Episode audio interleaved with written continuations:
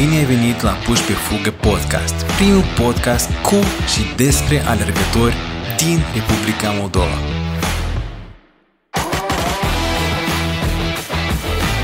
Salutare tuturor! Bine v-am regăsit la o nouă ediție de podcast și astăzi avem un invitat special în podcastul nostru pe Ana Cazacu. Ana, bine ai venit! Bine ai venit! Bine v-am regăsit! Sau cum, cum spune mai nou, buenos dias? Dias. Buenos, buenos noches, buenos dias. La Ana, cred că mai des au fost buenos dias. Mm, Da. Decât buenos noches. Eu din câte am văzut, mai mult era noces. Era de toate. Din- da. Oricum am trecut prin toate. E, Ana, um, eu am citit din informații pe, pe care eu le dețin, se spune că tu ești prima uh, Iron Man, Iron Lady din Moldova. Este adevărat? Da. Când s-a întâmplat această transformare dintr-o simplă uh, Dintr-o simplă lady, într-o... lady în- Într-o Iron Lady. Transformarea dintr-o a, simplă lady într-o Iron Lady, prima, a fost în 2018 în, uh, la Ironman-ul din Tallinn, 4 august. și acum țin minte pentru că da, nu se uită. Și atunci a fost în premieră pentru mine și pentru Republica Moldova când o domnișoară a făcut o cursă de Ironman. Deci a fost un Ironman de plin, fără olimp, nu olimpic, deci cursa Da, 3 km 800 în not, 180 de km cu bicicleta și 42 de km alergare. Ce de simplu uh, pare așa. În, cu, în cuvinte așa cât... ta-ta-ta-ta-ta-ta. Da, nu e așa de greu ca atare. O spus Ana. Da.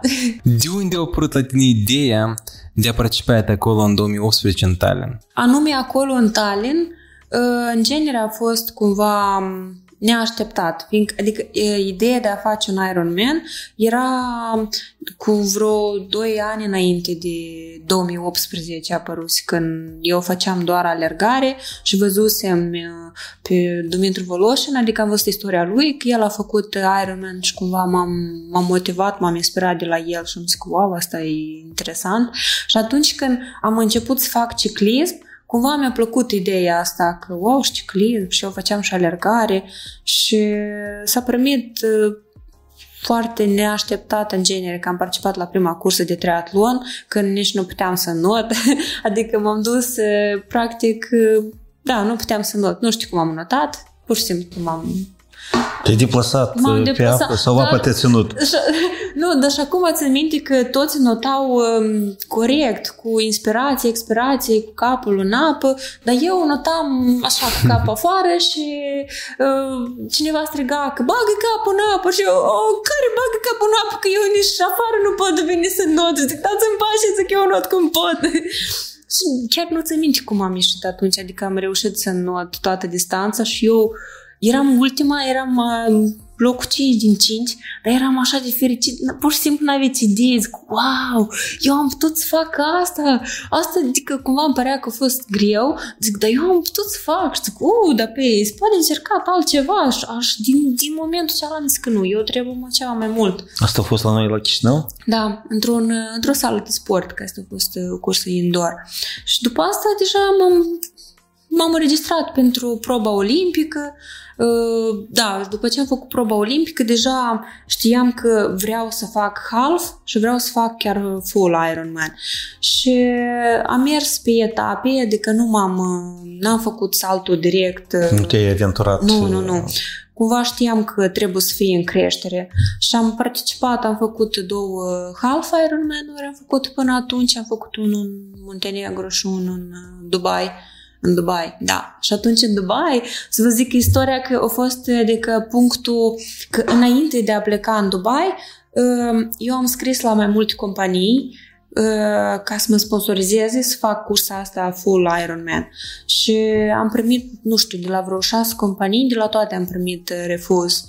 Și cumva eram așa indignată. Asta eu chiar și- am vrut să discutăm și momentul ăsta mai, e, mai pe parcurs, dar deja dacă l-ai atins, mă rog, e foarte complicat așa e să da, obții o sponsorizare în Și Moldova. atunci, în genere, pentru- adică eu, eu foarte tare vroiam să fac asta și Adică, na, neavând experiență, oricum eu, așa cum puteam, am scris mesaje că eu sunt cine sunt, fac sport și vreau să fac, să particip, mai ales că știam că o să fiu prima femeie din Moldova care face și mă gândeam că asta ar, cumva ar ajuta ca sponsorilor să le placă ideea. Așa, o întrebare. Tu ești membru al uh, Federația. Federației de Triatlon? Eu am licența lor, Așa. dar Care, ce, ce oferă această licență? Care este suportul? În ce constă? Care e El avantajul? există? dar nu e, adică eu încă am plătit pentru licența asta ca să mi facă. Este secret cât? Uh, E 400 de lei costă. Eu mi-am făcut și reducere. Anual sau... Anu, e pe anual. Ok. Păi ce oferă această licență? Uh, Permisiunea de a participa la curse de triatlon. Doar atât. Uh, Deci, internațional. Adică îți oferă... Uh, Și național și internațional. Deci în lipsa acestei unei asemenea licențe, tu nu poți să te înregistrezi. Uh, Da, adică la multe curse este, ea este obligatorie. Este o cerință. Da. Așa. La celul așa Ironman este cerută? Da, trebuia să o prezint. Trebuie să fii membru a unei federații Adică naționale. sunt unele curse la care poți să achiți acolo pe loc și îți fac uh, pe o, adică de o unică folosință o licență din asta. Adică cumva e o plată de asta mai mare, dar tu ai posibilitatea să, să participi. În contextul ăsta așa sponsorizărilor și în contextul în care noi deja am atins Federația de Triatlon din Moldova, Încă n-am atins-o. am mângâit așa puțin Federația de Triatlon din Moldova și acum o să o atingem. Uh, Cum te-a ajutat uh, pe parcursul anilor de când tu participi în competiții Federația de Triatlon din Moldova? Din Republica Moldova. Nu știu. Cred că de vreo câteva ore au făcut postări cu mine. Doar atât. În postări unde? Pe Pagina, mediul online. Da, adică tot a lor și tot asta a fost Ok, uh, eu un m-am beneficiu întrebări pentru nu ei. am. Cumva, adică am ajuns și la ei, doar că um, au zis că nu sunt bani în... uh, Adică atunci era a doilea an de, de când era federația și nu erau ba- bu- bani în bugetul federației. Interesant, fiindcă tu ai tangență totuși cu triatlonul mult mai mult decât noi. Ai văzut sportivi care sunt ajutați de federație sau ceva de genul ăsta? Iată, tu pleci la competiții. Tu, evident, uh, întâlnești interacționezi cu colegii tăi de breaslă, să numim așa. Și tu, când discuți cu ei, afli, să te susținuți de cineva, Na, au n-am o- sponsorizări. Adică din uh, cei care fac cursele de Ironman, eu, mm, adică nimeni nu este susținut, din cât știu eu. Adică în ultimii, ultimul an am văzut ceva, adică tot în mediul online, că sunt careva copii care uh, cumva ei sunt promovați mai bine și dar nu știu dacă financiar sunt uh, de asta, adică nu pot să dau un răspuns la asta pentru că na, nu, nu cunosc. Din câte eu am observat, eu pot greși.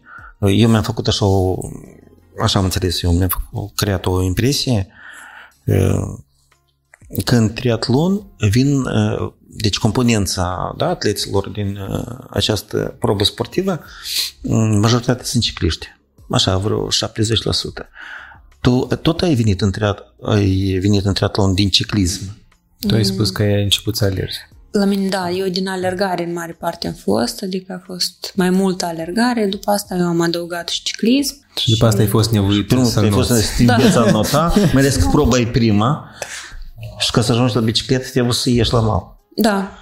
Adică și, d- d- după, după prima cursă, adică chiar eu dacă um, am început deja să not, să fac antrenament de not, la fiecare cursă era important pentru mine, e important să ies din apă. După asta, adică le facem presul, dar era mai ales uh, când era apă deschisă, pentru mine asta e un pic problemă, am frică un pic de apă deschisă, adică pot să intru, chiar am intrat de mai multe ori în panică, am notat în Marea Neagră și acolo în genere am avut o experiență foarte neplăcut cu meduzele și mm, pur și simplu am rămas cu traumă psihologică chiar acolo și am zis că eu în Marea Neagră mai mult nu mă mai bag și Adică, Și te bagi în Marea, în Marea Roșie, da? în Marea Caraibilor. și, dar știind că am frica asta, tot merg și tot mă bag în apă deschisă, anume pentru aceea ca să înving frica Și asta. ai depășit-o? În mare parte, da, oricum este, apare câteodată, dar um, lupt cu asta de fiecare dată. Adică și la noi în Istru, când fac antrenamente, când era pandemie și nu erau închise bazinele, nu aveam unde să, nu- să not și mă duceam la Nistru, cât de cât acolo e apă curgătoare și mai curată și acolo notam. Adică a fost uh, locul meu de antrenamente. Care Și- este, care este proba ta uh, preferată din aceste trei? Până acum, adică până nu de mult, mai bine zis, a fost cu bicicleta. Acum nu pot să zic că totul e cu bicicleta. Sunt toate trei și ca, adică m, fiecare are oricum mai um, um, adică deos, e deosebită în felul ei și mi-aduce o plăcere aparte și o, adică deja nu mai e, nu, nu pot să zic că una dintre toate trei e cea mai preferată. Da, tu ai spus că până acum a fost biciclism, adică ciclismul, Mhm. proba preferată. După competiția la care ai fost tu, nu de mult, Mhm. în Mexic, îți mai place biciclismul la fel de mult? Uh, Da, desigur, chiar n-am răbdare să mă duc să fac primul antrenament uh, după cursă. Apropo, din antrenamentele pe care tu le faci, am văzut că mai des mergi la not. Uh, Da, Ultima acum perioadă. până când, da. Adică am început. Cu bicicleta nu puteam să fac antrenamente pentru că aveam o roată spartă și adică abia azi am soluționat problema. Uite, urmează. uh, eu m, sportul uh, pe care noi îl facem, alergarea, el necesită timp. Dar triatlonul, El în aceste zile? el uh, în genere este... Deci eu uneori chiar nu înțeleg cum unii oameni au capacitatea asta de planning. Uh, Ce capacitate trebuie de, să ai de planning ca să, să organizezi uh, ziua, săptămâna, luna, fiindcă sunt trei probe sportive. Cum tu uh, să le organizezi, fiindcă asta e și momentul, nu doar atât, e și momentul propriu-zis de organizare a antrenamentului, Mhm. mai ales că tu nu ești stabilit în Chișinău, tu piscine nu ai acolo unde Ah, da. locuiești. Cum tu îți organizezi uh, aceste antrenamente de natație? Ciclismul, nici acolo nu prea ai unde faci ciclism. Dacă vrei, găsești. Am trebuie- găsit, am ai găsit. găsit. uh, Alergarea mai ok, da, O e mai alergare accesibil, peste mai tot. accesibil, Da, trail-ul, trail mhm. Cum tu ți le îți stabilești graficul de antrenamente? În dependență de, îmi stabilesc graficul în dependență de toate activitățile zilnice, zilnice pe care le am, pentru că acolo în sat sunt implicată în lucru și deja m, ă, în notul e cel mai bine planificat, fiindcă îmi iau ă, not la bălți, e o mică problemă că fac ă, La Bels este... este bazin, sunt Este. două bazine la care aș putea să not. Este un bazin ăsta public, doar că este, adică stabilit îți iei abonament pe, pe lună și ai zilele și orele când trebuie să faci. Adică nu te duci Și când oricum vrei. tu trebuie să te deplasezi, Am 50 de kilometri de acasă până la bazin. nu te cine ne ascultă, să înțeleagă ce înseamnă voință și disciplină. Da, adică nu- nu am, nu am de ales, adică și dacă vreau să fac, adică fac. Mă duc, mă trezesc, acum mă trezesc la 5 dimineața, ca la 7 să fiu la bălți. Mie îmi vine o întrebare acum. Ce te motivează pe tine să faci toată treaba asta? Vreau în martie în Brazilia să ajung. Nu, bun. Nu toți care vor în Brazilia fac atâtea sacrificii. Eu văd că ți poftă îți vine mâncând. Da. Uh, un an în urmă, dacă nu greșesc, ai fost în Elveția, Doi ani. urmă. doi ani în urmă, ai făcut patru zile, da? Uh, Patru... Pat- Trebuia cinci să fac, doar am avut o traumă și am făcut doar patru. Ok. Și ți-ai bifat că neapărat fac așa ceva. De ce în Mexic? Uh, Dar nu în altă țară. Sau, uh, Deoarece, din câte eu țin minte, noi discutam cu Călin, Da, era și Uh, una în Europa. u- în Italia, da? În Italia. Nu știu minte exact. Anul acesta am făcut o cursă de ultratriatlon în Franța. Am făcut un dub, dublu continuu, adică două Ironman-uri continuu am făcut. Um, și când am revenit din Franța, dar și cursa asta din Franța a fost, m-am înregistrat la ea cu o săptămână înainte de curse, ca să înțelegeți.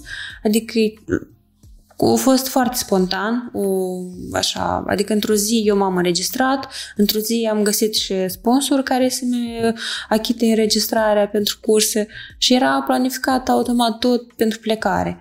Și când am revenit, am, cumva am zis că am prins iar gustul ăsta de, de curs pentru că a fost un an de când a fost pandemia, când n-am plecat și nicăieri. Da? Și încă a fost așa moment că eram la un pas în genere să abandonez tot ultra triatlonul. Mă gândeam că nu mă duci nicăieri și doar să cheltuieli și timp pierdut sau adică na.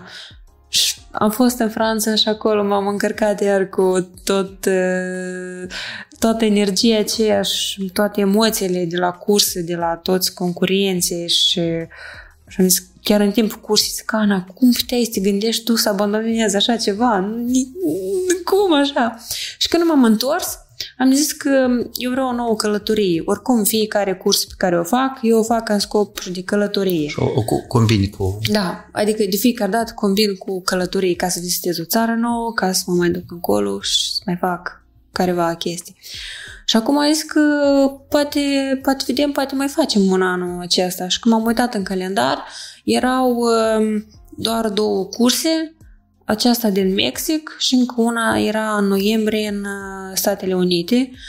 Uh, cea din Statele Unite, adică cumva din start m-am gândit că nu o să reușesc cu viza și alt motiv, adică din care nu puteam să mă duc, nu, el, nu mai erau locuri deja, adică toate locurile s-au epuizat. Pentru că la competițiile de ultra triatlon sunt doar 50 de locuri, nu mai mult. Și Adică, na, na. Un club select și închis. Da, logistic e greu să da. organizezi pentru mai multe persoane. Cum, apropo, iată, se întâmplă logistic toată treaba asta cu ultra triatlon. Da, e destul de... Trebuie să ai o echipă? Um, nu, nu doar care se cu stegulețul. Sau logistic în prim, prim ca rând, organizare. Cum, cum tu ești calificat să participi la așa o competiție? Uh, ca să participi la o cursă de ultra triatlon, trebuie să ai um, sau un Ironman făcut în ultimul an uh-huh. sau o cursă de ultra triatlon okay. oficială. Adică Și tu având Elveția, deja te-ai da, fost eu... calificată. calificată pentru Deja mă Mexic. știu, mă așteaptă la celelalte curse. Acum vorbim din punct de vedere logistic. Cu ghetele e clar, dar avem în uh, triatlon așa o componentă Ce? care se numește bicicleta. Care de fiecare dată unde mă duc trebuie să o iau cu mine. Exact. Bicicleta mea. Asta și întrebarea. Cum logistic se întâmplă Mișcarea bicicletei în lume. În Europa încă e mai clar. Da. Ai îmbarcat Chiar, o mașină, dar în Mexic? În Mexic am, am găsit o valiză specială pentru biciclete și am fixat-o acolo bine, am dezasamblat-o și a fost foarte vesel să merg cu ea pe toate aeroporturile pe unde am fost pe Mexic, pentru că n-am ajuns direct la cursă, dar am mai fost pe alte orașe, am avut multe zboruri, încă vreo patru zboruri înainte de cursă. Și toate zborurile trebuia să târâi bicicleta de urma mea. Cu escala ai uh, zburat? Am zburat din Odessa în Istanbul și Mexico City, de acolo am zburat în alt oraș unde ne-am a făcut aclimatizarea, de acolo trebuia să zburăm în orașul unde a fost cursa, cursa și a fost iarăși două zboruri. Pe lângă momentul ăsta de fizic și incomoditate că trebuie să cari cu tine în bicicletă, este și alt risc să nu se piardă, să nu fie furat da. în aeroportul da. la, am, la pățit, am pățit în, pățit în Tallinn, când am fost la primul Ironman, mi s-a pierdut bagajul și a ajuns în ziua când trebuia să o pun în zona de tranzit cu o oră înainte ca să închid zona de tranzit. Da, eram, am avut un stres atunci. Uh. Dar de data aceasta chiar n-am avut probleme, a fost tot ok și... Interesant, în cazul în care te-ai avut, cu o oră înainte să închid um, înregistrarea, da? Uh-huh. Să nu ai bicicleta. Eu um, Am avut o bicicletă, adică am, De rezervă. că, am, că, nu, am căutat acolo în orașul cel, am luat o bicicletă în chirie, uh-huh. care ei era ca mărime un pic mai mare pentru mine și nu avea aerobaruri, uh, era cam veche și eu, eu mergând cu, adică după asta am, mi-am luat și un uh, costum din neopren și costumul din neopren era în bagaj, nu-l aveam, am luat în chirie și la fel mergeam pe drum atunci și din coace mai plângeam și zic, da, asta e o, asta e o provocare. Mi s-a dat uh, o provocare pe care eu pur și simplu trebuie să o trec. Zic, eu m-am pregătit foarte mult ca să ajung la cursa aceasta și eu nu o să mă dau bătută. Chiar dacă știu că nu o să fac timpul pe care mi l-am propus, chiar dacă știu că risc să mă mm, traumez de la, de la bicicleta asta pentru că ea e mai mare, uh, eu oricum o să fac. Eu oricum o să merg până la capăt, eu nu mă dau bătută. Și mergând așa, peste vreo jumătate de oră, bine mă sună doamna de la agenția de turism, care a fost ultima persoană la care am apelat și am rugat, zic, faceți ceva, căutați în bagajul. Și ea mă sună și, Ana, bagajul tău s-a găsit, el acum zboară spre Tallinn. Asta a fost, wow! adică, da, a fost o provocare că uh, a fost, psihologic era greu să cum așa, mai ales că era o bicicletă nouă care abia așteptai să, o- să o pui în, în cursă, să vezi cum ai, mai ales la primul Ironman, pentru că acolo a fost emoții foarte, foarte mari și dar bine că s-a, s-a finisat fost cu cu bine. bine. Da. Și ai avut, din câte eu ți aminte, și susținere din partea unei părți a dis- diasporii moldovenești, Da, nu? da, da, În Estonia. e uh, domnul Victor Guzon. Victor Guzon, care și nu cu mulți îl prietenii cunoaștem. lui, da, da, da. El, anume el m-a ajutat, că el mi-a găsit bicicleta acolo și costumul din neopren și îmi spunea că du-te acolo, du-te acolo. Ne-am dus cu el la aeroport, să luăm pe urmă, ne-am dus cu bicicleta și în ora aceea cât eram, noi, el punea scaunul, eu pedalele și cineva volanul eram și am reușit, am reușit împreună să facem lucrul acesta. Chiar îi sunt tare recunoscătoare pentru asta. Salutări lui domnul Victor Guzon. Da, salutări lui. Dacă să revenim la competiția care ai fost, eu mi-am notat ca să nu scap nici 100 de metri din ce și te-ai făcut. Au fost două zile, oh, două zile, dacă, două zile, patru Ai zile. emoții, așa A, eu când citesc așa, eu când scriam cifrele chiar îmi- mă gândeam, doamne, ce ai făcut? Patru zile. Deca Ultra 3 Mexico. O s- 15,6 km ai notat. 721 pedalați și 169 alergați. Așa ai fost pe locul 2. Da. Cum e că atât asta s-a întâmplat? Nu, eu locul, locul pe care l-am primit, adică zic așa cum este, e locul 2 din 2. Noi eram doar două femei. Doar două femei din întreaga lume. adică în așa, noi în general ultra triatloniști suntem foarte puțini în întreaga lume. Cred că, nu știu, în jur de 100-150 de persoane din întreaga lume. Nu, nu sunt așa de mulți. Și dar și tot, adică să-l întreb pe oricare ultra triatlonist, adică, adică tu ești fericit că ai luat locul întâi sau locul doi, nimeni nu o să zic că asta a fost scopul ca eu să iau. Adică în cursele astea, cel mai important ca să finisez.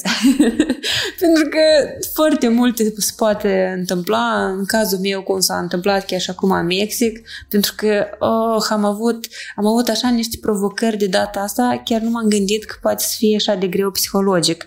Din prima zi, uh, am băut cafea și am făcut o intoxicație de la cafeaua aceea. Am avut probleme cu stomacul și m-am chinuit foarte tare, nu puteam să mănânc, vomitam foarte des și adică ceea ce m-a încurcat foarte mult la alergare. Nu puteam să alerg de lu- cum? Toți ultratriatloniștii își fac o, um, o strategie pe tot parcursul cursei, adică să nu meargă prea mult sau pentru că îți, îți, îți ia din timp foarte tare.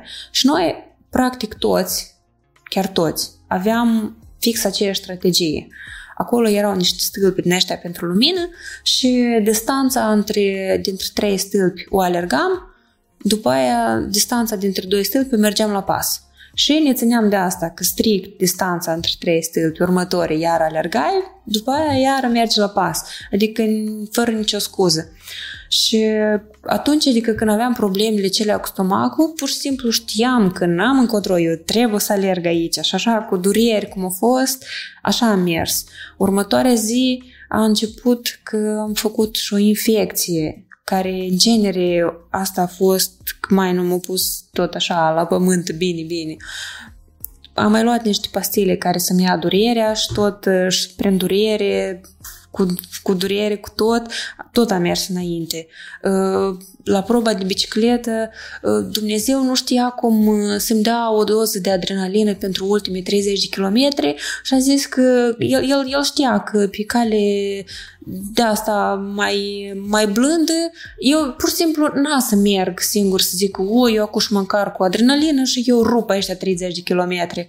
Dar mi-a trimis un câine în cale care a ieșit brusc și eu l-am lovit și am căzut foarte tare jos, m-am lovit foarte tare la cap și am luat niște zgârituri și după asta pur și simplu eu chiar dacă am căzut jos, vreau să continui, mă durea și genunchi și, și capul foarte tare, mă durea când mă ridicam și cădeam înapoi. Am zis că oricum nu cedez, eu mă duc și mai încerc mai departe și pur și simplu eu am am, adică chestia asta că am, am căzut și am avut șocul foarte puternic, mie mi-a dat doza asta de adrenalină că eu ultimii 30 de kilometri am, adică am băgat o viteză din asta că n-am băgat nici în prima zi.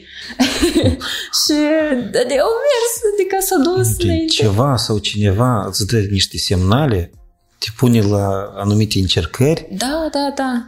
Parcă să-ți spună, Ana, e, domeniul ăsta e pentru tine sau nu e pentru tine? Da, te pun la încercare. Uh... Și nu tu cedezi, și nu cedezi, și nu cedezi. Da, sau a fost un moment tot foarte, adică pot să zic că, că el a fost cel mai neplăcut moment uh, psihologic, fiindcă chiar vreau să abandonez. Eram uh, uh, ziua a trei dimineața, dormisem doar o oră și jumate, și m-am trezit dimineața, pur și simplu nu putem să calc, aveam deja bătături la talpă, la degete. Uh, dădeam mâna prin cap și simțeam, uh, băt, aveam un cui foarte mare și mă durea și zic, oh, mă doare capul. Uh, Mars, soarele foarte tare pe mâini și mi-ardeau toate mâinile și aveam și febră de la, de la arsuri. Uh, aveam probleme cu stomacul de la intoxicație încă, aveam probleme cu infecția care în genere Un erau... buchet întreg. Da, chiar, chiar un buchet întreg și eu că mă gândeam că mai am încă două zile, zic, eu n-am să fac față, zic, cum o să fac două zile, aici sunt foarte mulți kilometri. Și acolo primești un uh, mesaj de Moldova? Nu, nu, n-a fost așa, pentru că tot uh, nu vreau să mă scol din pat. Și Octavian, kinetoterapeutul meu, a zis că Ana, hai că trebuie să ne ducem. Și zic, ok, hai să mergem. Și mergeam și aveam niște spasme de durere, că tot, adică trebuia mereu să cumva și îmi venea să plâng. Și am ajuns la un moment dat că eu m-am așezat pe un scaun, acolo era un parc și am zis că nu, eu nu mă mișc de aici. Zic, eu gata, eu mă opresc, eu îmi bag piciorul aici în cursa asta și nu mă mai duc departe.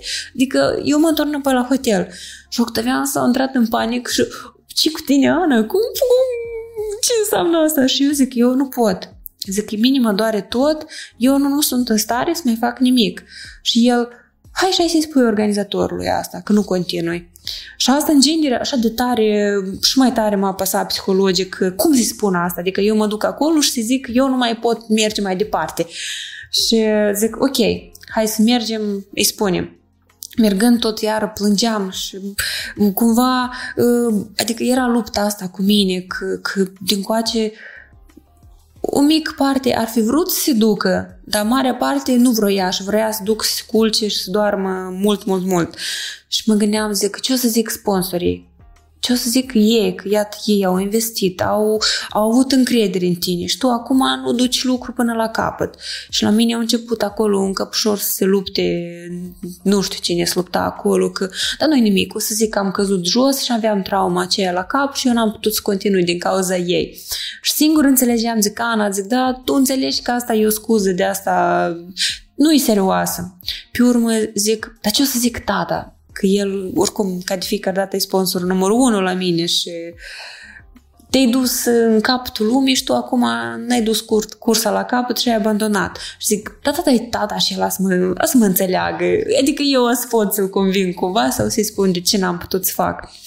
Și primul, adică unicul motiv care a reușit cumva să mă pornească iar de loc, că mi-am adus aminte de familia de cu șase copii care Adică eu am uh, oferit această cursă lor pentru ca să strâng donații pentru reparația acoperișului la casa lor și zic, uite, copiii ceia acum au cel mai mare, adică cel mai tare au nevoie de ajutorul tău. Adică tu doar te-ai, te băgat în asta ca să-i ajuți pe ei. Și tu ai ajuns la jumate de drum și tu nu vrei să continui. Cum poți? Adică tu pur și simplu, adică nu-i, nu-i posibil așa ceva. Trebuie să încerci. Și am oftat așa de greu și am zis că hai, să mai încercăm o dată. Mai facem un pas, doi și dacă chiar nu o să meargă, măcar știu că, că am încercat. Și am ajuns acolo la zona de start și toți, când m-au văzut, că ei absolut toți s-au gândit că eu nu finisez a doua zi. Adică văzând că eu am căzut jos și am avut și trauma aceea, și ei că m-au văzut erau cu niște ochi căscați la mine și zic că tu ai finisat? Și eu, da. Și eu au venit toți să mă, să mă mângâie așa pe spate și zic, bravo, ce de bravo. Organizatorul stătea la mine și știind că am dormit o oră și un pic acolo și zic, și tu vrei să dai start-ul acum iară? Și eu, da, dacă am venit. Și el, și cum te simți? Și zic, foarte rău. Da, mă duc. Foarte mult m-a ajutat uh, Suzy, participanta din Guatemala, care era concurenta mea într-un fel, era prietena mea de, de cursă și ea zice că mai rămas doar două zile două zile, dar cu un calm cu care spunea ea, azi și mâine. Uite, acum anotăm, după asta mergem pe bicicletă, alergăm și se termină și ziua de azi și mai rămâne mâine și gata. Și nu mai avem nimic. Și eu, da, eu... Te-ai crezut. Sigur că am crezut-o. Eu, eu cred lumea, eu sunt credulă. Și am, s-a întâmplat tot. Terminat 20. Da. Și am, și am început, anume partea notul, de, dintr-o, adică dintr-un punct de vedere de, e, mi-era greu ca să încep. Mereu începutul e greu, până încep. După asta, parcurs, pofta vine mâncând. Și anume când intram în apă și apa era foarte rece și frigul ceva care îl trecem, oh, și da, iar, unde iar, în, în, bazin. În, în bazin, în bazin nu, de 20. De nu, nu, nu, dar era apă, apă rece era. Și și când ieșim din apă, eu mă trezeam, anume, trecea și starea de somnolență și zic, oh, uh, mușcă ne rupem cu bicicleta. Și așa se întâmpla. Și anume pentru faptul că eu atunci în ziua, în, în dimineața aceea n-am cedat, eu pe tot parcursul zilei am primit o binecuvântare pentru asta, mai ales că la proba de alergare, de la kilometru 5 sau 7, s-a alăturat de mine o cățelușcă și a alergat cu mine tot restul cursei, 30, 37 de kilometri. Ea stătea la un metru în spatele meu. Unde alergam, alerga și ea. Mergeam la pas, mergea și ea la pas. Fără, fără oprire, ea mergea din spatele meu. Asta a fost wow!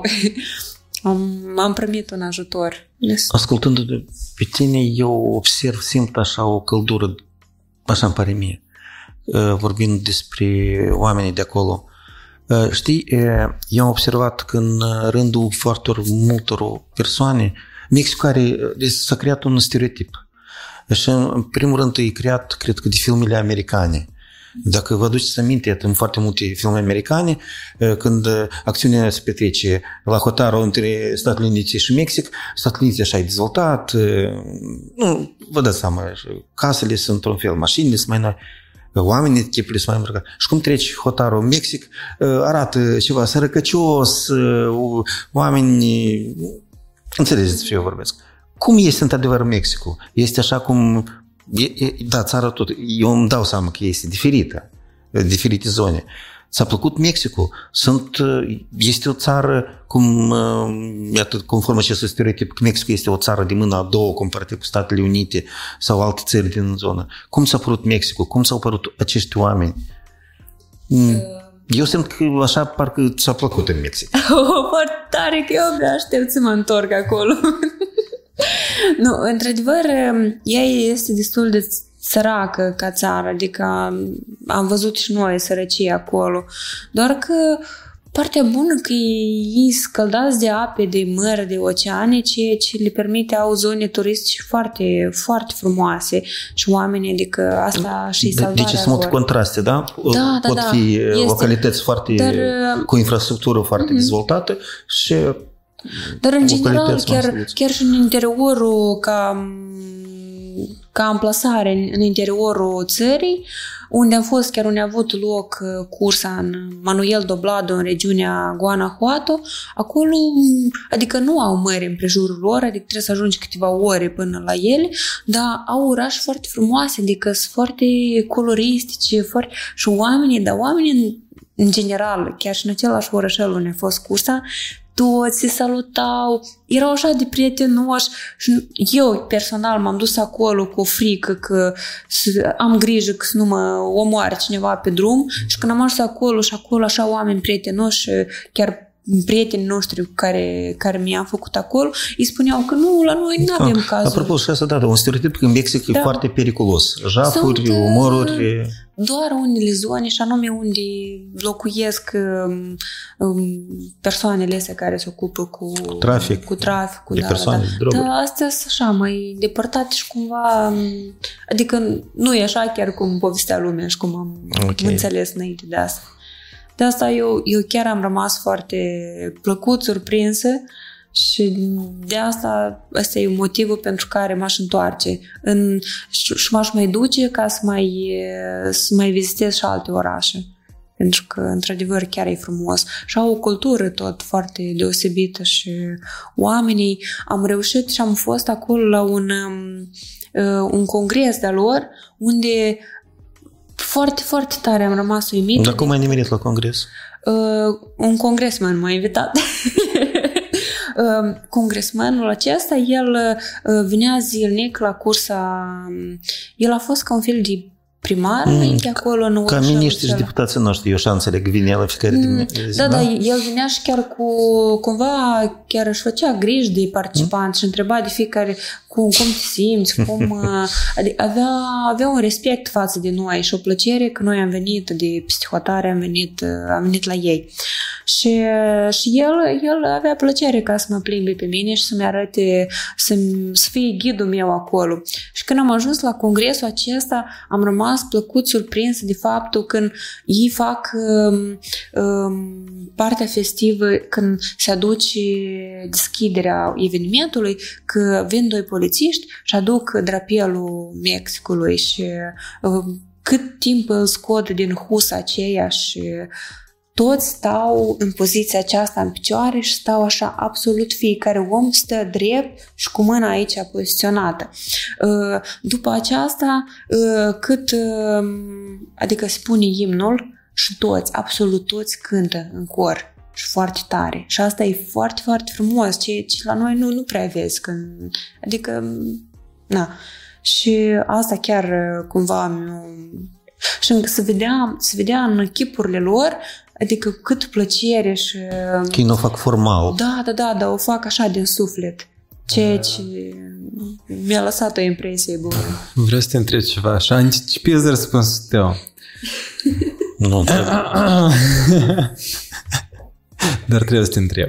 Trebuie să-mi confirm eu singur anticiparea răspunsului.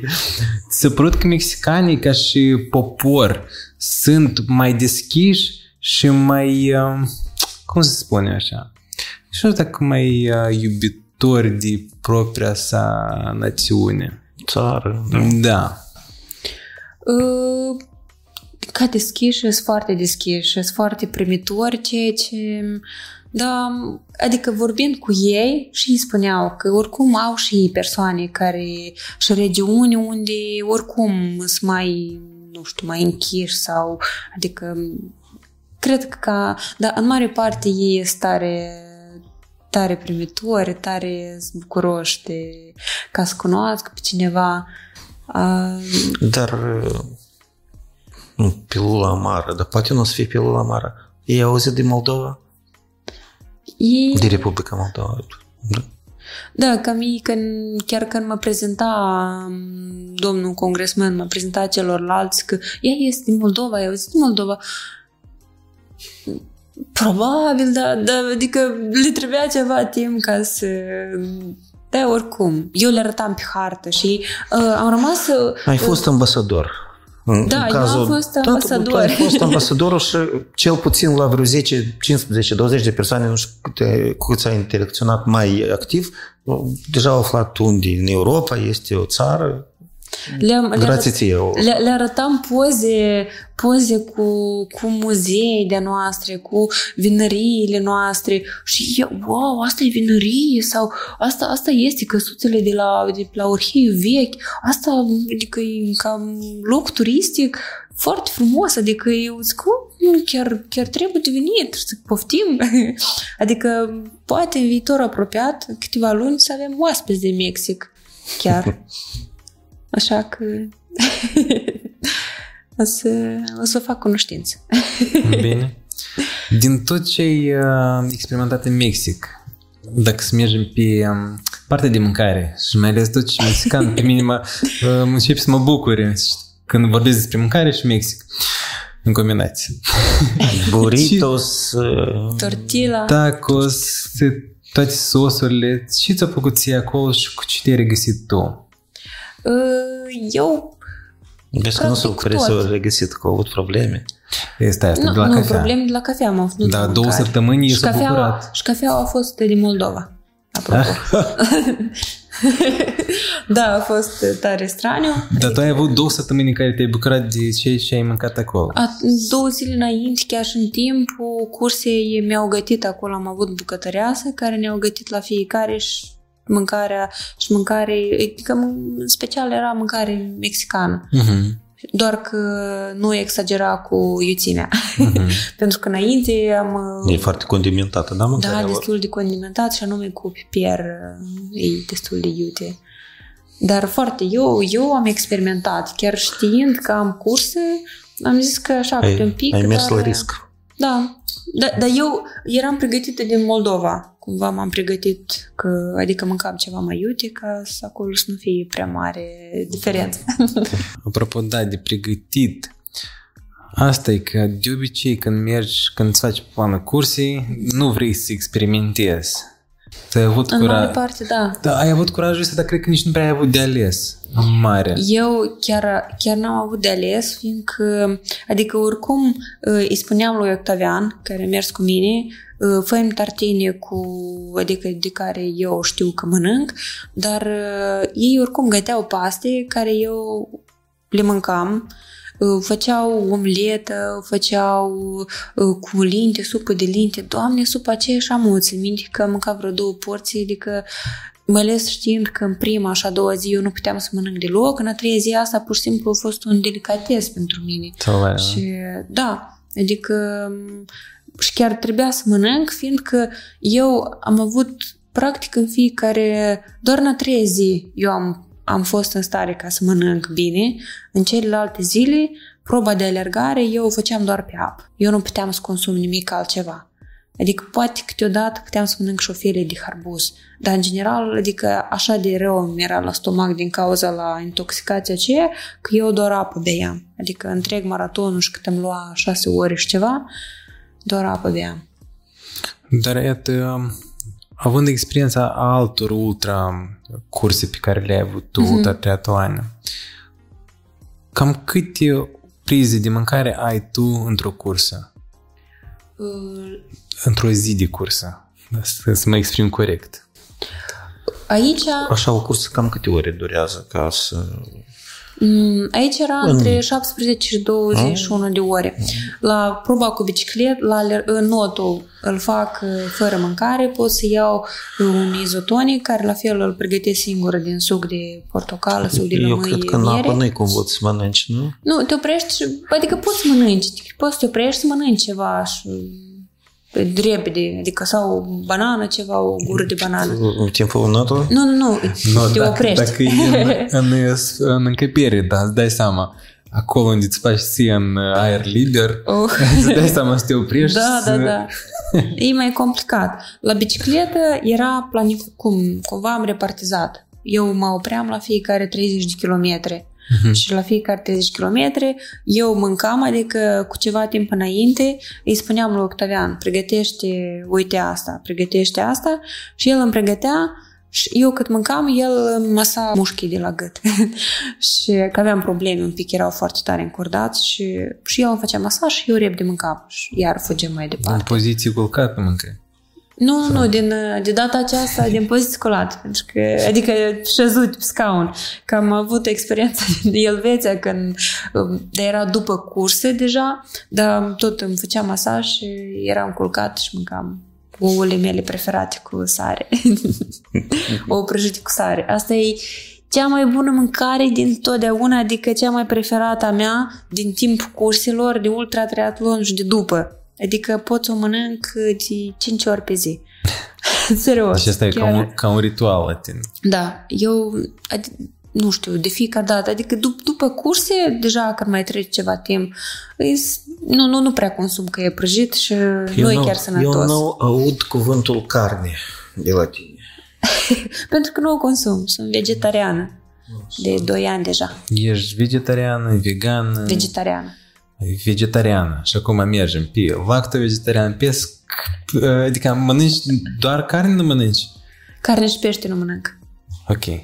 Restul, Restul mănânc. Lactate, Ok. ouă mănânc. Da. bun, de ce? De ce? De ce? Am un prieten, Radu Bădan, cred că mulți îl știu din comunitatea Salutare, alergători. Radu. Da. L-am, l-am văzut pe Facebook-uri.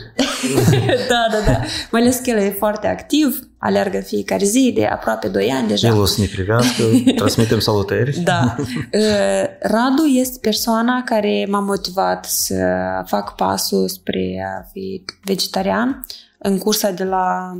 24 de ore. Nu, nu, în cursa de la din Ah, Elveția, Elveția, Elveția, el da, a da. alergat cu mini Da, da, maratonul în a înțeleg. doua zi și el atunci mi-a povestit despre el și că atunci avea deja 10 ani de când e vegetarian și că o face nu că pur și simplu așa, adică că nu vrea să mănânce carne um, sau sau că a auzit că carnea nu e bună sau pentru organism, dar anume din respectul pentru animale. Și mie mi-a plăcut foarte mult. Cumva eu am avut o trezire atunci. Și eu, când m-am întors acasă, a fost decisiv pentru mine că eu am ajuns la un moment dat și din interior am, s-a primit așa ca un strigăt că eu nu mai vreau să mănânc carne. Și m-am lăsat. Că, interesant. Venind acasă, le-ai spus la ai tăi. Ai tăi cum au reacționat și dacă te-au urmat și... Nu, nu m-au Nu te- urmat. Adică tot așa cum încă nu știu, adică uită că eu sunt vegetariană și hai mănânc o bucățică de carne. E de ce să-ți fie de la o bucățică de E că carne? fix așa și tata mea uneori mi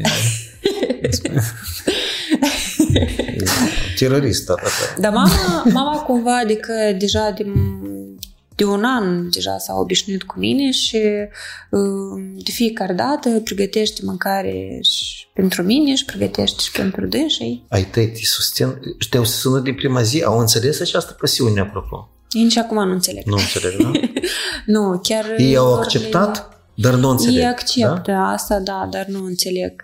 Ei, um, ei sunt de felul lor mai, așa, mai introverți și eu când...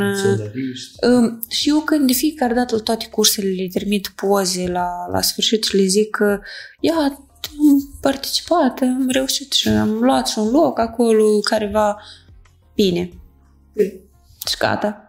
Ei, da, Că- cine știe, poate acolo, Nu, da, în ne- suflet. E Avem noi suflet, vorba, e, da, e, în e suflet, mult. da. Mai ales știți cum când vine cineva la noi în ospiție și în camera mea, acolo, acum un pic e în Scot toate reparație. medalele Dar nu, și- că ele erau până acum pe pereți acolo tot toate medalele pe pereți erau puse și încă pe un perete a, am o hartă politică. Camera muzeu, da? Da, și toți, haideți să vedeți camera Ani. și asta e o dovadă că În mă sat, mândresc. lumea știe în localitate cu ce te Oh, ocupi. da, da, da, ei sunt foarte mândri de mine. Sunt mândri. Asta Da. am vrut să aflu. Ei se bucură. Eu în loc să fost primarul localității care? Sloveanca. Nu e Eu ți-aș da, sincer, fără ca să... Și i-aș da cum om de onoare. Sau Dar deodată un... uh, cetățeană, cetățeanul de onoare. Deodată ăsta... Cum se cheamă? Cum se spunea? Spune așa cum spune. De care mi-a mi-a fugit gândul. Spune monument. Ah. Blin. Da, da, da. Uh. Deodată monument. Timpul, timpul soviet spune așa, Бюст народ, при жизни наро- на родине героя. Așa Da, da, spunea. Bustul mm, eroului pe timp de viață, știi, la, în patria eroului. Da, eu oricum nu... Adică m, uh, ceea ce aștept, um, adică așteptările mele nu sunt foarte mari, adică eu fac asta ca să fiu, să pot să motivez pe alții. Oricum nu fac asta pentru mine în mare parte, eu fac ca să pot să transmit și celorlalți că se poate de făcut așa Și ceva. mai este lume în Sloveanca care face mișcare? În Sloveanca nu chiar. Mișcare numai pe câmpuri, așa? Da, ei, ei La- mult lucrează la- acolo, sunt oameni. Mișcări Dar- agricole. Dar recent, recent uh, am reușit pe Dragoș uh, Ga, Galbur, mă scuz, Dragoș, Garbur, Dragoș. Care este în Irlanda? Da.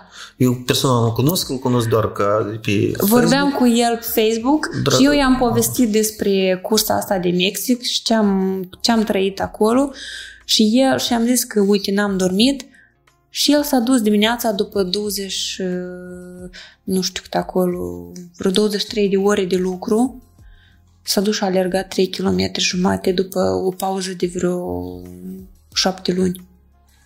Și eu, wow, zic, tu ai fost motivația mea. Zic, oh, zic iată, deja e bine dacă este cineva care, pe care am reușit să motivez.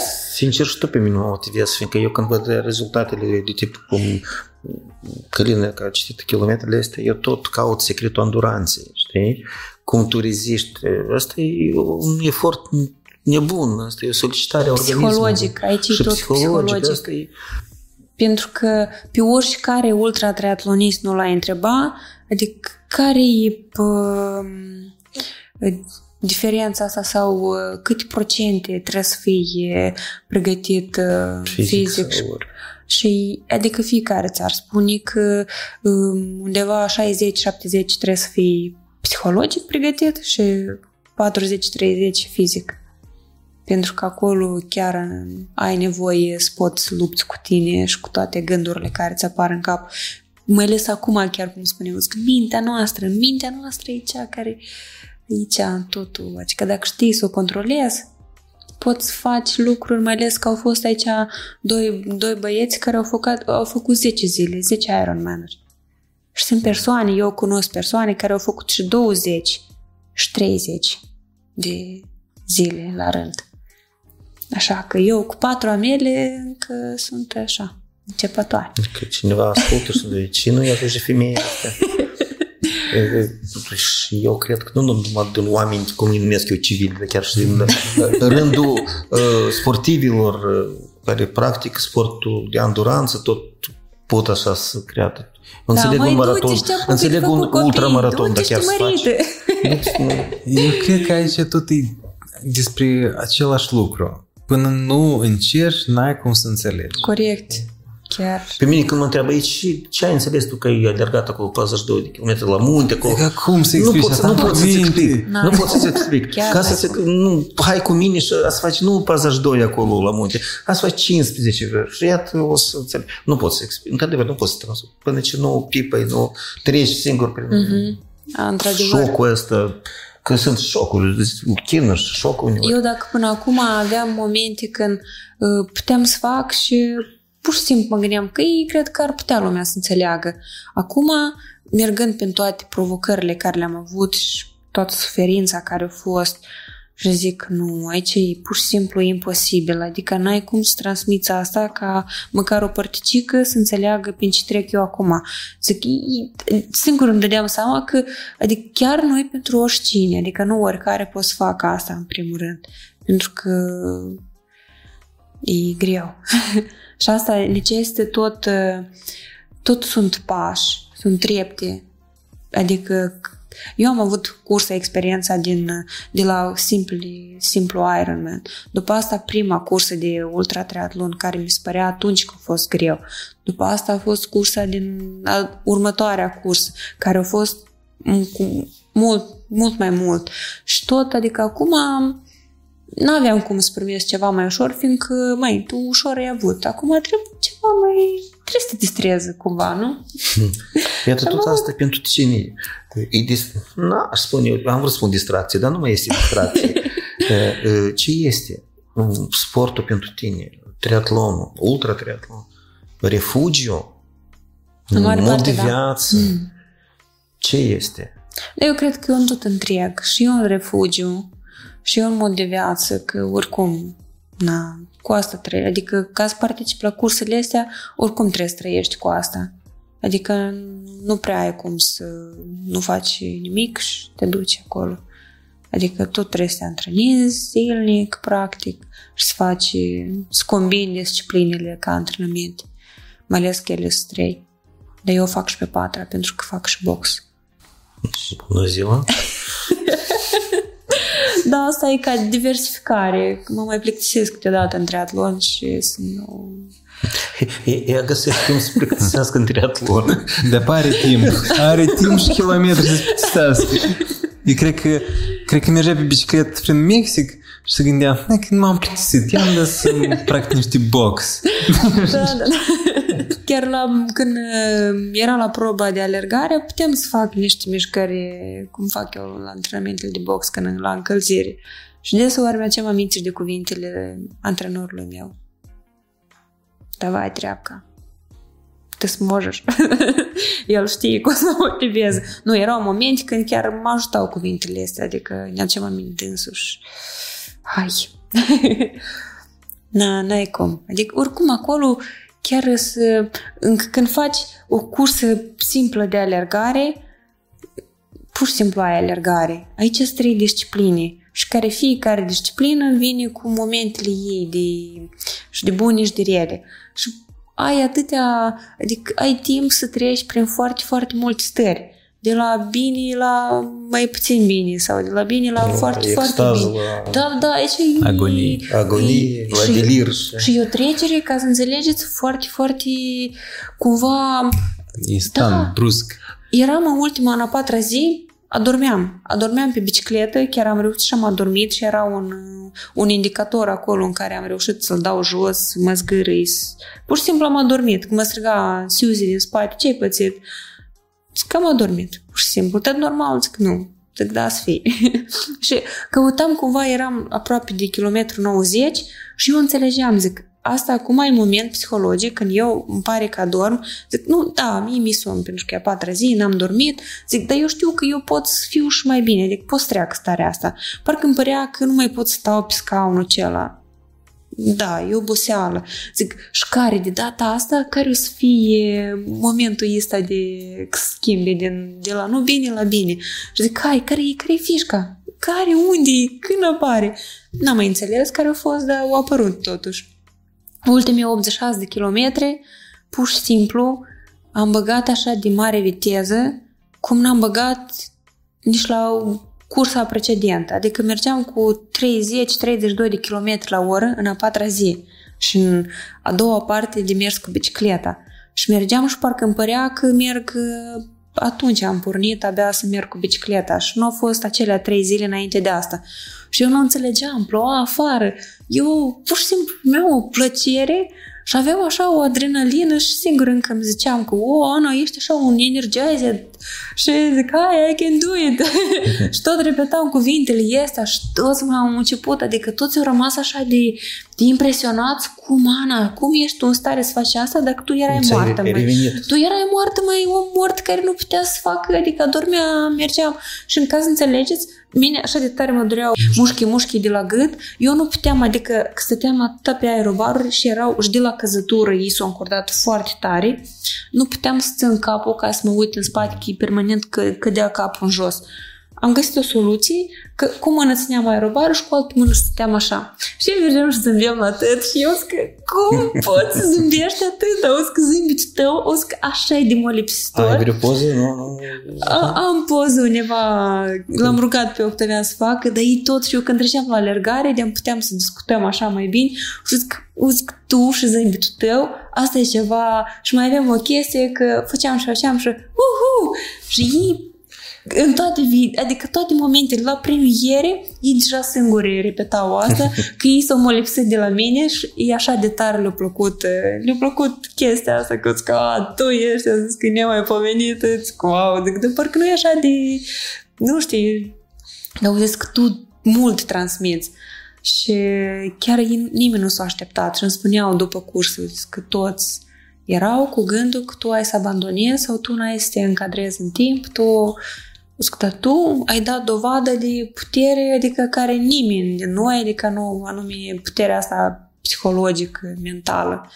Și, și mai ales când au văzut și cazul cu copiii, în genere, au zis că acum am înțeles de ce tu nu te-ai oprit și de ce tu ai mers mai departe, chiar dacă tu nu dormeai și asta e.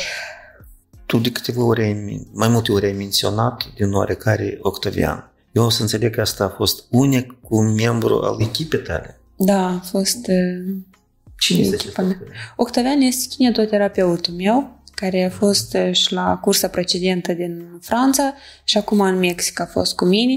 El a fost tot. A fost cel care îmi pregătea mâncarea, a fost cel care îmi făcea masaj, a fost cel care îmi mai spăla hainele când mai era nevoie, a fost cel care îmi uh, ducea apa încolo încoace la alergare și a fost cel care îmi căuta pastile pentru infecții, pentru tot ce aveam și era tot, tot, tot. Adică a fost persoana care n-a dormit nici el toate aceste patru zile. Și chiar îi sunt tare recunoscătoare pentru asta. A făcut, a făcut mai mult decât chiar mă așteptam de la el. Ea a fost foarte responsabil, mai ales în momentele celea când eu vreau să abandonez și așa mi-era, mi-era ciudă pe el că el m-a luat pe sus, că eu vreau să abandonez, dar el uh, m-a motivat să merg înainte. Nu e că bravo, O- Octavian. o- Octavian și mai cum? Octavian Lușmanski. Salutări și respect. Da. Câte Ironman-uri ai, ai la, la activ până în ziua de astăzi? Uh, Sunt uh, două Ironman-uri care am făcut uh, un, câte unul, dar uh, și opt sunt din cursele de două ultra câte patru și un ultra de dublu Ironman, adică continuu. Deci la, adică întâi am notat 7 km 600, după asta 360 cu bicicleta și Eu înțeleg că primul Tallinn e ca prima dragoste, dar uh, care au rămas totuși pentru tine cea mai așa memorabilă cursă din asta? Asta din Mexic, evident. Da. nu, chiar a fost, uh, a fost cursa care pe mine m-a învățat în primul rând multe și care datorită ei și ce acum am luptat eu acolo, cum am reușit să trec peste momentele grele, când am revenit în țară, m-a ajutat să trec în niște um, momente anume și căzături din viața reală, adică din viața de zi cu zi. Ceea ce nu m-am așteptat înainte, în- nu știu, puteam să...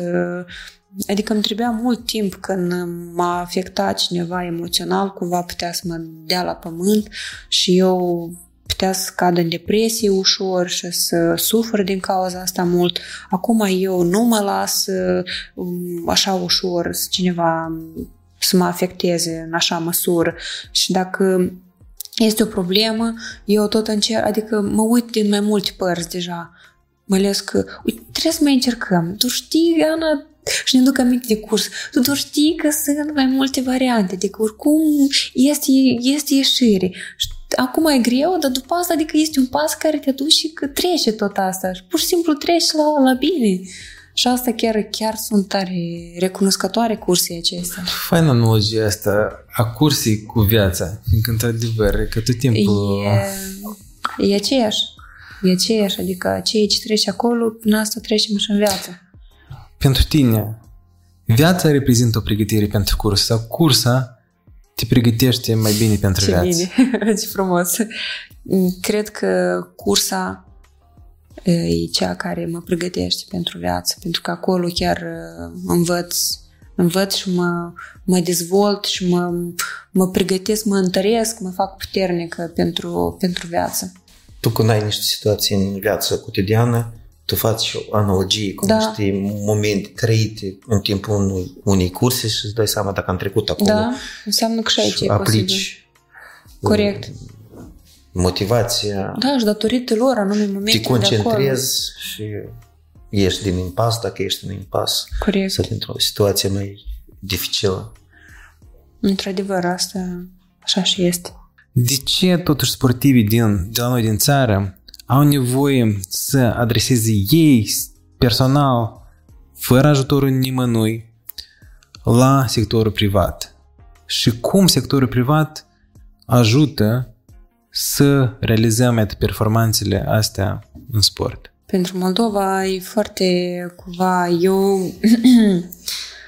E o parte așa mai, mai întunecată, ceea ce ține cu sponsorizarea sportivilor și mai ales uh, sportul de ultra-triatlon, care la noi în țară încă e nou, nou, nou, nouț. Și chiar și în genere, chiar și în triatlon. Pentru că mulți, adică, n-au încredere în ceea ce n-au văzut și nu prea și și anume asta și e greu pentru sportivi că ei nu sunt persoane ca să aibă manageri care se ocupe de sponsori. Și asta trebuie să cum și eu personal am făcut, trebuia să merg eu să bat la ușa la fiecare și ca să cer ajutor. Ceea ce eu mă bucur că am reușit totuși. Mi s-au deschis ușele. Ca și exemplu, iată, ce ai, ce ai trebuit tu să le spui sau să le arăți sponsorilor tăi, indiferent în ce perioadă au fost, ca ei să deschidă ușa și să ofere sprijin? Uh, Eu am avut sponsori diferiți. Prima experiență mea cu sponsorii a fost în genere ca o minune, eu pot să zic așa. Și a fost întâmplat când am fost în Dubai la curse, eu atunci am luat cu mine două chipiuri și un chipiu când am ajuns acolo căzuse sub pat în așa fel că eu nu-l vedeam pe el și în care trebuia să alerg. Și eu mă gândit că mi l-a furat și am alergat în celălalt chipiu. Dar celălalt chipiu era cu logotipul la o companie care lu- lucrează cu tatăl meu, o companie din agricultură. Și eu am alergat în chipiul acela și după asta eu am văzut pozele celea că am alergat la maratonul din Dubai și am zis, wow, fica lui Mihail a alergat în Dubai cu chipiul nostru. Asta e foarte bine, foarte frumos din partea ei. Poate și noi să o ajutăm cu ceva. Și directorul a zis că de ce nu? Știi, chiar e, e o minune. Da, așa și a fost. Într-adevăr. Dup- și după asta eu am găsit chipiul ceala și am zis că Da. el special a căzut Care erau acolo. șansele să mergi la compania aceea și să le spui despre asta și ei să înțeleagă? Dar eu Da? nici nu m-am Și- gândit că să mă duc la dânsii ca fiind ca companie agricolă. Și ei m-au ajutat pur și simplu. Și după asta mă gândesc că celelalte companii poate deja au auzit de mine și au văzut, adică eu oricum în prezentarea pe care le făceam, că uite, am fost la cursa aceasta, la cursa aceasta și am obținut rezultatele acestea, poate și astea au fost un plus, adică eu nu i-am întrebat pe dânsii personal cum de, de ce ați vrut să mă, să mă ajutați. Dar le sunt recunoscătoare, mai ales compania, fabrica de mobil Tandem de data aceasta m-a ajutat și vinăria Purcari și sper să mai am colaborare cu dânsii și pe viitor. Businessul nostru, cu părere de rău, în mare parte, încă nu înțelege latura asta de, nu că de promovare, de, de viața asta socială, de aspectul ăsta social al, al- eu nu găsesc cuvinte, eu am mai multe cuvinte, dar nu vreau să vorbesc Ei, de dar asta. suntem cumva în... Oricum se fac... Deci să nu fac- se fac promovezi mici oameni pa- care pași. sunt exemplu, care promovează ceva sănătos, uh, nu ca, doar ca mod de viață sănătos, dar ca idee, ca spirit. Mm, Eu mai multe aș putea spune, dar nu este cazul. Da, asta ar trebui să fie, în primul rând, eu cred că problema vine de la conducere. Da, dacă Pentru părere managerul de rău- general are... Da, tot- des- e despre valori pe care le are persoana concretă. Factorii de decizie, cum noi spune. Dacă Da, da, eu dai cred de un că- uh, persoană cu niște valori și care el apreciază anumite lucruri, el, da, este mai receptiv. Da, da. Anume faptul de ce am vrut să zic că vine de la țară, pentru că um, n- nici federația nu, nu mă ajută nici cu succes sau felicitări pentru nici, nici țara însuși sau, sau ca minister. Ar fi foarte frumos din partea lor ca să anume de la ei să pornească și să, să ia în evidență toți uh, cei care, adică începătorii și care fac chiar și ca sport, uh, ca, adică nu, nu profesionist, dar ca amator.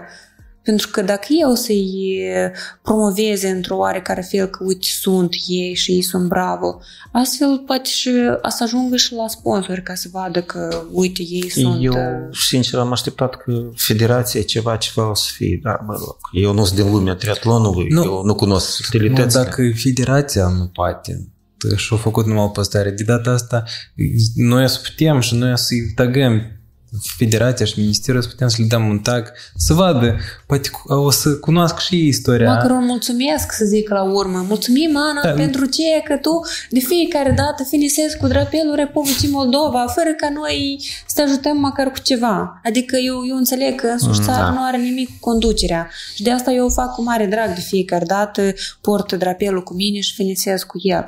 Dar uh, ar fi plăcut să fie o, sus- o susținere și o apreciere și din partea lor. Nu numai atunci când sunt uh, locuri de la campionatele olimpice sau aici tot a fost un uh, sau și la alte competiții la care se duc uh, sportivii noștri și care sunt uh, lăsați acolo în umbră.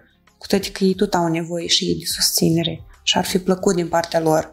Pentru că nu e așa de greu să zicem felicitări și mulțumim pentru ceea ce faci pentru țara noastră. Că e- suntem o mână de oameni. Uh, Poate sună prea cu patos, dar asta tot e o formă a patriotismului. Eu așa consider. Să ajuți să susții niște persoane care, iată, în cazul de față, concret a fost ambasador. Dar poți să ajungi cu orice.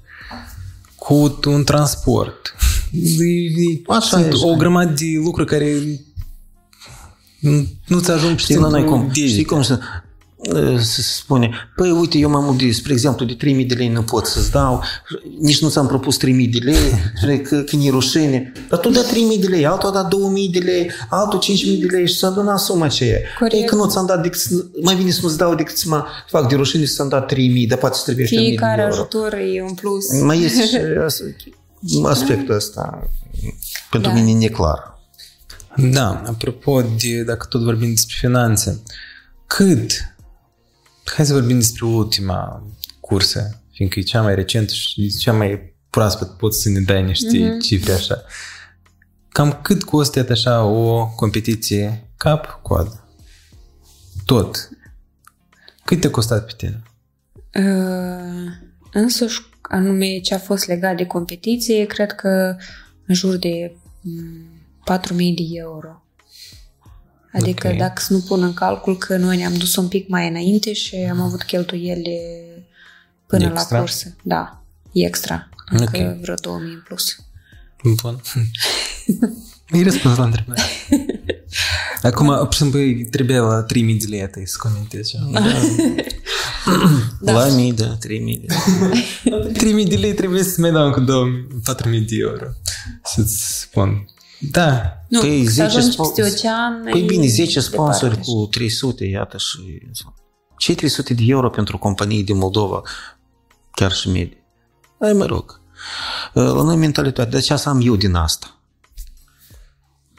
Noi ne, găsim, ne gândim doar la profitul evaluat în bani. Da. Ne gândim la un profit evaluat sub alt aspect, sub altă formă. Nu, nu toți, adică sunt uh, cu părere de bine, sunt și Mai uh, sunt. Care, Mai sunt care puțin, dar vor mai să sunt. ajute și asta e, asta e îmbucurător că sunt. Și sperăm ca să crească numărul acesta de oameni. E ca pe promovarea asta, că noi promovăm împreună asta. Să sperăm. Da, cum am spus și o să mai spun, tot înceam. Uh, Promovarea, eu văd că amatorii sunt mai interesați să promoveze tot ce se întâmplă decât uh, instituțiile abilitate. Nu, noi, noi facem asta, cred că mai mult, că facem din plăcere. O Cred că facem asta și din este, suflet. asta e da. diferența, face diferența. Ei o fac asta că trag din ei și cred că de asta că nu fac cu, cu, cu drag. Mă gândesc. Asta ar fi și cauza. Da? Na. Să sperăm că o să fie bine. Eu sper. Să fim mai optimiști. Haideți Da. să fim optimiști. Nu, trebuie să credem în bine, că dacă nu să credem... Nu, păi știi cum, dacă, dacă binele nu vine peste noi, noi f- creăm binele aici. Nu, nu noi transmitem prin puterea gândurilor noastre, că eu cred în asta. Mai ales azi chiar mult m-am convins în asta, că foarte bine lucrează. Trimiți gândurile care ai nevoie și ele, prin diferite căi, oricum ajung și se realizează. Prin cum- câini bănuite. Da. Corect. Uh, pentru o persoană care uh, nu a văzut niciodată ce înseamnă triatlon, nu a simțit uh, și asta, cum tu ai putea să-i descrii în cuvinte, fără emoții, ce înseamnă triatlon? Triatlon? Asta e o distracție. o distracție mai neformală sau, nu știu, într-o altă manieră. Să te duci acolo, să nuți un pic, să te scalzi în apă, să, așa, vreo 3 km și 800, după asta să mergi pe bicicletă vreo 180 km, doar 180. Și să alergi un maraton așa, așa, micuț. de 42 de km. O nimică toată. Destul de motivant. Destul de motivant. Da, dar e un, e un scop care mult și-l pun, adică în ultimul timp, și anume vor... Și eu mă bucur că ei și-l pun, pentru că eu știu, adică cum eu am trecut prin asta, ei o să aibă schimbări și o să Nu, aibă categoric ești învățături alt om. din- Dacă ai trecut Da. un triatlon Da. sau ai trecut o, în cazul nostru, o alergare montană alergare, acolo, da, de, da, da, un sigur. ultramontan sau un ultra pe, nu montan, ce n-ar fi? Ești alt om. Corect. Categoric ești alt om. Vezi altfel multe lucruri și pe sine însuși. Atitudinea altul. schimbă față de, de tot, practic. Și asta, asta e un plus. Așa că... De unde capiți tu atât um, setarea și atitudinea asta ca să um, ca să iei pe vibrații astea pozitive? nu știu, asta vine ceva din interiorul meu. Uh, alții s-ar ar da mâinile jos, picioarele de pe pedale. Uh, Da, dar mai știi cum? Eu cred că sunt două tipuri de motivație în care tu e că așa iei în mâini și ai făcut treaba. Alții suduiesc acolo și dau tot ce le vine prin cap și nici nu... Conexiunea cu creierul nu există. Sunt două tipuri de motivație. E cum tu, pe o, man, într-o manieră pozitivă, reușești să te ții și să continui, fiindcă altfel este clar că nu poți. Când tu negativ scoți pe gură, n-ai cum să continui. Asta și motivul, când, e- adică tot ce este legat de negativ, de urât, de... Asta nu aduce niciodată la nimic bun. Și eu cred în asta că dacă faci bine, bine, bine să ajungi, bine să întoarcă spre tine. Și, și oricum, doar emoțiile și doar gândurile astea pozitive te, adică îți aduc uh, fericire, plăcere și adică te ridică sus, crește nivelul de endorfine și de tot. Adică n- n-ai cum de la ca să înjuri, că când transmiți energie negativă, acolo Tot se asta și mulțește primești. energie Deci negativă. ce transmiți în univers și aici primești. Asta Corect. este. Și de asta chiar știind că e, că e greu, zic hai să zâmbim și eu de fiecare dată când mi-e greu și eu chiar și acum în cursa asta din Mexic, chiar dacă eu îmi venea să plâng, dar eu zâmbeam. Și nu vroiam, adică să le spun nici participanților că mie mi-e rău acum și ei mereu mă vedeau că eu, dintr-o parte ei nu înțelegeau de ce eu merg așa încet, dar din coașă eu râd. Și, dar eu, asta cumva mine m-a ajutat ca să, și cu ei, interacțiunea cu ei. Și de asta și mă bucur cursurile astea de ultratriatlon, că noi suntem foarte puțini. Acum, la cursa asta am fost vreo 11 persoane doar. Și noi eram o familie acolo și care comunicam și interacționam cu toți acolo. Cu dânsii, cu familia lor care erau o venise acolo. Erau oamenii de acolo din orășel, veniți să ne susțină, dar susținerea lor a fost wow! Adică nici nu se compară și așa de sincer veneau și spate să facă poze cu tine. Zic, oh. Ca la, ca la Chișinău maraton. Da, da, da. și asta e foarte plăcut, mai ales că sunt oameni Adică par a fi oameni străini, dar ei sunt adică cu sufletul așa deschis și foarte bucuroși, chiar sincer se vede că, cât de sincer sunt emoțiile lor față de tine. Și asta e foarte plăcut și asta foarte mult încarcă energetic pe tine. Eu pur și simplu explodam de, de atâta. Zic, uh, până la urmă, până la urmă să mă țină toate emoțiile astea.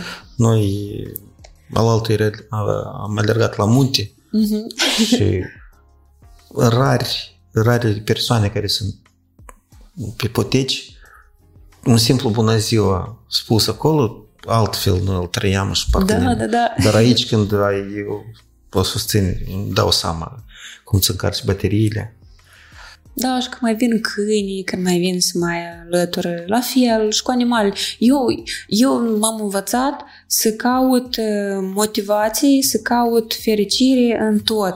Chiar și în același copac. Eu pot să merg pe lângă un copac cu floricele, să-l mângâi, să-l vorbesc cu el. Eu te înțeleg, deci vorbești că eu tot o cursă de 42 de kilometri care am alergat singur pe, pe niște dealuri la Fetești, am alergat uh-huh. din 42 de kilometri, 35 cu cățelușcă. ah, țin minte. Da, eu te înțeleg despre ce vorbești. Asta e... Da, și oricum să, să nu te simți singur, mai ales când vine vorba de așa distanțe, ca și ore mai ales, psihologic, ai nevoie tot timpul de o susținere.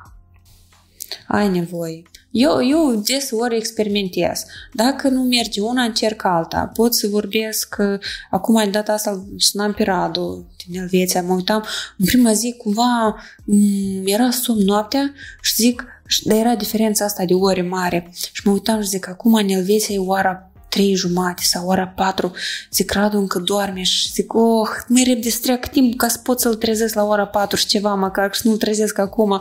Zic, dar dacă să trezesc el oricum, să mă înțeleg, el știe că eu am uia, mă chinui și el să mă ajute oricum. Și vorbeam cu el și erau momente când puteam să vorbesc cu el și el mă ajuta. În mare parte el mă ajuta, permanent poate să mă ajute în cursele astea, că el e una din persoane care la fel face curse de anduranță lungi da. și el știe ce înseamnă asta. Dar erau momente când el în Zic, Ana, eu îți povestesc, ți povești, dar tu adori. Zic, tocmai de asta că el îți povești și poveștile ca să te adormă. Știi, că eu acum am nevoie de altceva. Zic, dă să-mi pun niște muzică sau dă să... Sau începem a cânta. Sau, știi, cai, trebuie de tot de găsit variante și ieșire din, din situații. Adică nu poți să stai. Pentru că dacă stai și te leși pe... Oh, și mai ales că încă o, Mm, adică ce e deosebit în cursurile de ultratriatlon, că ele nu se fac uh, pe distanțe lungi, dar se fac în circuit. În notul în bazin, de data asta traseul cu bicicleta era pe un drum că te duci încolo și vii înapoi 3 km 200 era vreo 60 și ceva, 70 de cercuri, trebuia zilnic să faci. Destul de chinuitor. Și, cu, și anume, și cotiturile astea la 180 de grade, tot, Uf. Uh, adică din viteză ți mai taie. Și la alergare era cercul, adică nu cercul, tot te duceai încolo și veneai înapoi, un kilometru vreo 200 ceva de metri. La fel, trebuia cât 29 de cercuri să facem. Și asta e, tu te duci și vei, de știi fiecare casă, fiecare gard, fiecare crăpătură de pe marginea drumului, stâlpi ceia, că eu, eu așa era la mine. Erau pe stâlpi, organizatorii au făcut o parte, adică o chestie foarte bună, că au pus uh, niște panouri cu fiecare participant. Și noi ne vedeam că, și, oh, ia că vine și eu, panoul meu acolo. Și când ziceam că mai am încă, adică de data aceasta alerg până la stâlpul cu nume. Stâlpul cu nume era cu panou, adică el are nume, e Ana Cazacu aici. Celălalt e Sonic Ferenc din Ungaria. Zic, da, merg până la stâlpul fără nume. Și era stâlpul cu nume, stâlpul fără nume. Și asta cumva pentru mine era tare amuzant și tot o, cumva o modalitate de a adică e o fișcă de asta, cum să zic, ca să-ți amăgești creierul și... Să, să te distragi un pic. Da, da, da, da, într-adevăr. Fiindcă am ajuns la finalul uh, întâlnirii noastre, vreau să te întreb care este planul tău pe viitorul apropiat și care este planul tău pe termen lung? Oh, eu nu prea fac planuri pe termen lung, pentru că niciodată nu sunt, adică în mare parte, adică îmi place ceea ce e spontan. Dar uh, acum este ceva planificat, uh, urmează să fie o cursă de ultra-triatlon în, iar Mexic. În Brazilia și foarte Ai tare... vrea tu în Mexic, dar și în Brazilia. Da, oricum, din Brazilia cred că o să mă duc și în Mexic, așa, în vacanță, în vizită, să vizitez prietenii de acolo. Um, În martie, în Brazilia și sper, dacă reușesc să găsesc sponsor ca să pot, să pot acoperi toate cheltuielile, în uh, toamna anului viitor să ajung în state ca să fac uh, 10 zile, 10 Ironman-uri. Și mai este ceva acolo, dar asta o să mai las. Să mai coc. Mm, Tot în următorii ani. Mm, E un pic diferit de, adică nu e ultra triatlon. Știți, este așa o glumă. Dacă vrei să faci pe Dumnezeu să râdă, să povestește Spune-i despre planuri. planurile tale. Eu cred că nici el nu râde când aude așa planuri de la mine. O, da, acela e Eu tare am de să, ochet. să așează și să uită. Și se minunează. Da. Nu, eu cu Dumnezeu, adică noi oricum suntem, mergem în tandem și adică e o muncă comună. Adică împreună facem, facem să aducem un aport uh, omenirii și- adică să, să avem, suntem cu un scop în viața asta. Să facem o schimbare, să ajutăm pe cineva și eu mă bucur pentru asta că sunt uh, Tu poți să faci asta. pot să fac asta, adică și el prin mine lucrează. Frumos spus. Bine spus. Corect spus. Până la urmă urmei, cum îți place să-ți spună? Iron Lady, Ultra Iron Woman. Iron Lady. Iron Anuța. Nepoții mei Mexicana Banana. da. Sau Ana Casacu. Sau Anuța. Sau cum... Fiecare cum vrea. Nu mă supăr. dar cum te bucuri? Adică de la fiecare... Adică, oricum, practic, nu am un singur nume sau... Dar am foarte multe. Și mă bucur de fiecare. Chiar... Dar eu m-am deprins cu asta cu Iron Lady. Nu știu de ce. Să-și mereu când pun hashtag-ul, pun Iron Lady acolo. Eu căutam într-o zi pe Viber și o caut și Nu găsești. nu o găsesc, nu o Iron. găsesc, nu o găsesc, nu o găsesc. Păi, nu o găsesc și când cum îmi dau seama că e Iron Lady. Ana, mulțumim că ai acceptat invitația noastră. Cu mare drag. Uh, Noi am așteptat să vii din Mexico și să filmăm acest, uh, această ediție de podcast. Mulțumim că tu faci țara noastră cunoscută și că reușești atâtea chestii să faci pe o notă înaltă, pozitivă și să te ții de treabă și să mai vrei. Eu să mai vreau. Succes, s- sănătate, tărie de caracter pe care tu ai. Uh, Tu mă motivezi. Mă Îți mer- bucur. Mersi mult. Vreau, ți-am mai spus-o astăzi încă o dată, mă motivez și sper să motivez altă lume și foarte frumos ai spus că prin tine ai omenire în această lume și în acest timp pe care tu duci, îl porți, îl transmiți. Îți mulțumesc ție și mulți ani. Mulțumesc și eu vă mulțumesc vouă. Și mult succes și vouă în tot. Și succes la toate!